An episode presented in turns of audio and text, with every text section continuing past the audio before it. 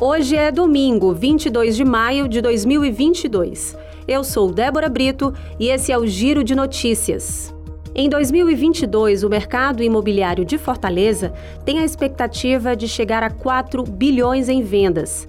A projeção foi apontada durante o Flash Imobiliário, levantamento mensal que é realizado pela Lopes Imóveis e apresentado nesta sexta-feira por Ricardo Bezerra, sócio-diretor da Lopes Imóveis. E conforme o levantamento, o segmento residencial vertical de apartamentos comercializou 190 unidades até o fim de abril. Já o comercial teve 17 unidades negociadas, enquanto os empreendimentos de segunda moradia alcançaram 355 unidades.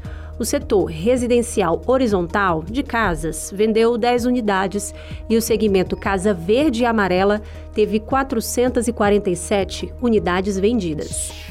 O Ministério da Saúde segue até 8 de junho com consulta pública sobre diretrizes diagnósticas e terapêuticas do melanoma cutâneo, tipo mais grave de câncer de pele, informou a pasta. As contribuições podem ser enviadas até o dia 8 pelo site da Comissão Nacional de Incorporações de Tecnologias no Sistema Único de Saúde e serão analisadas pela Secretaria Executiva do órgão. A recomendação inicial apresentada pela Conitec é favorável à aprovação das diretrizes diagnósticas desse tipo de câncer.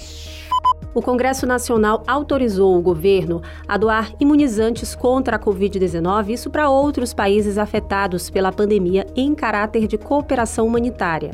Essa possibilidade está prevista em lei publicada no Diário Oficial da União desta sexta-feira. E, de acordo com a nova lei, caberá ao Ministério da Saúde intermediar as doações, bem como definir quantitativos e destinatários dos imunizantes doados, desde que ouvido o Ministério das Relações Exteriores. As despesas que decorrem do transporte dos imunizantes doados vão ficar a cargo do país destinatário da doação ou a conta de dotações orçamentárias do governo federal ou de outros colaboradores. Esse foi o Giro de Notícias com produção de Débora Brito e sonoplastia de Everton Rosa.